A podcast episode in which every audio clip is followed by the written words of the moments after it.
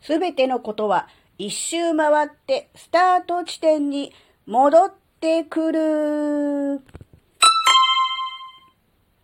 あずききなこがなんか喋るってよ。この番組は子供の頃から周りとの違いに違和感を持っていたあずきなが自分の生きづらさを解消するために日々考えていることをシェアする番組です。こんにちは、あずきなです。すべてのものは一周回ってスタート地点に戻ってくるなんじゃらはーいっていうことですよね。あの、うん、ちょっと思ったんですけど、うん、いつの記事だったかも忘れちゃった。だいぶ前に書いた記事で、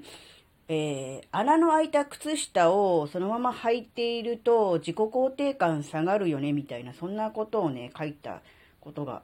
確か去年だったと思うんだけど、あるんですよ。で、それは実体験ですね、あずきなの。うーんとね、穴が開いてるんだけど、まだ履けるよと。えー、左右逆にすれば目立たないじゃんとかね、靴履いてるんだから靴脱がなきゃわかんないじゃんっていうことで、穴の開いた靴下を履いていました。ただ、他の人から、えー、わからなくても自分は、えー、分かっているわけですよね。知ってるわけです。ああ、私は穴の開いた靴下を履いているのだなという、そういうね、え自分自身をその程度でいいとね、えー、いう、そういう、なんだろう、大切にできていないんじゃないかっていうふうに思って、だから、穴の開いた靴下は、うん、ね、もうその時点で、えー、手放して、新しくお気に入りの靴下を履いた方がいいよっていうことを書いたんですよ。で、それは、基本的にはそうだと思うんです。それは、あの、自分なんか、えー、この程度でいい、穴の開いた靴下でも全然構わないって思ってる、そういうセルフイメージが、えー、自分自身を自信がなくしたり、自己肯定感が低かったり、大切にできない、もっと言うと愛せないっていうことに、うん、つながってしまうんじゃないかな。私なんかはこの程度でいいんだっていう、そういうセリフイメージが、うん、良くないよっていう意味で、その穴の開いた靴下はっていうことを書いたと思うんですけど、そこからこう、なんだろう、ぐるっと回って、じゃあ穴の開いた靴下はもう履かないと。穴が開いた時点でもう手放すっていうことを決めて、うん、なんだろう。そういう自分を、になったとしますよね。で、まあ、なんだろう。自分自身に対する、えー、セルフイメージ、自己評価もだんだん上がってきますよね。で、上がっていくと、そのまま上がってどっか行っちゃうんじゃなくて、結局ぐるーっと一周回ってきて、元のスタート地点、要するに穴の開いた靴下を履いてる自分を、えー、それでいいと思ってしまうところにこう戻ってくるのかなって思ったんですよ。じゃあ、ぐるーっと回って戻ってくるっていうことは、一周回って戻ってくるっていうことは、じゃあ元のセルフイメージの低い、私なんかはこの程度でいいんだって思っちゃう自分になるのかなっていうと、地点は同じ場所なんです。場所。位置は同じなんだと思うんだけど、えー、高さが違うのかなって。要するに、えー、なんだろう平面の地図上で見ると、一周回って同じところに戻ってきてるだけなんです。だから、スタート地点に戻ったなと。同じところに行ったな、みたいな感じになるんだけど、これを視点をずらして、立体の地図で見てみると、これは最初の時は、えー、下なんだけど、ぐるーっと回ってるうちに少しずつ登ってって、元の位置に戻ってきたと思うんだけど、元の位置よりは高いとこにいるみたいな。うーんとね、あの、ショッピングモールとかにある立体駐車場、あれをナビで見てると同じとこでぐるぐる回ってるな表示なんですよ。けど、実際は、えー、3階とか4階とか5階とか高いとこに登ってきてるじゃないですか。あれと同じ感じです。だから、平面でしか見れない、えー、一方向でしか見れない場合は、同じところをぐるっと回ってるだけ。同じスタート地点に戻ってきただけなんだけど、視点が違うところから、えー、見れるようになると、ちゃんと同じところをぐるぐる回ってるようだけど、こう、螺旋状に、えー、上に登ってる。で、結局、たどり着くところが元位置した場所っていうのかなってちょっと思ったんですよ。ちょっとわかりづらい表現ですいません。なので、じゃあその元の一周回って元の場所に戻ってきた時はどうなのかっていうと、たとえ自分の履いてる靴下に穴が開いていたとしても、そのせいで、えー、自己肯定感が揺らいだり、自尊心が、えー、削られたりはしない、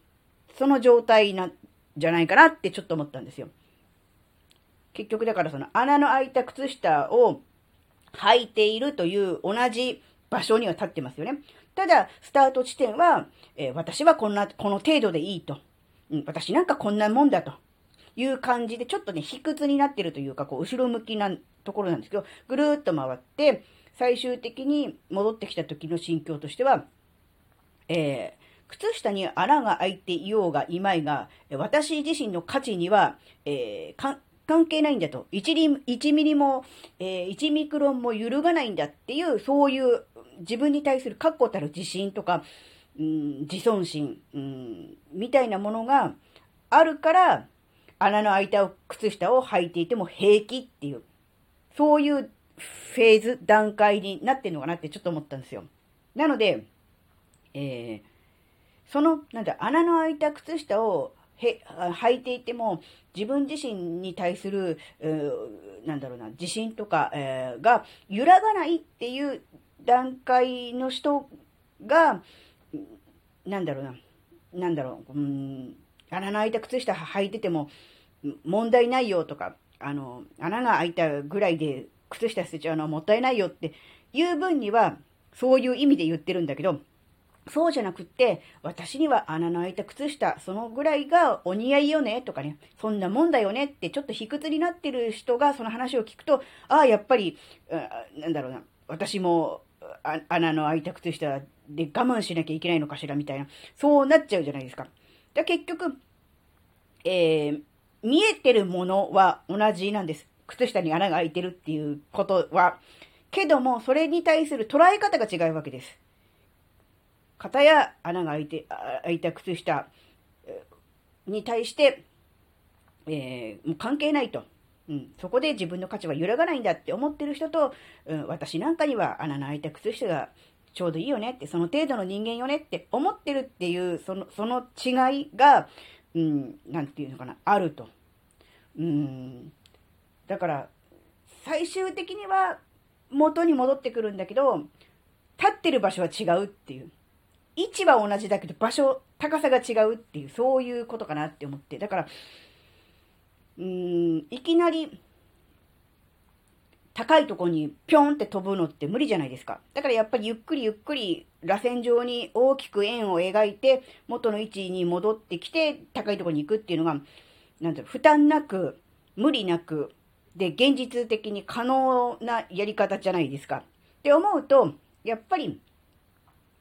最終的に目指すのは、その穴開いててる靴下でも自分は関係ないんだって思えるとこに行きたいんだとしても、うん、穴を開いてる靴下が自分にはお似合いだなって思ってる人がいきなり一足飛びにそこに行こうとするから無理があるんであって、もうそこは、うん、なんだろうな、遠回りに見えるかもしれない。えー、寄り道に見えるかもしれない。無駄な工程に見えるかもしれないけれども、それは必要な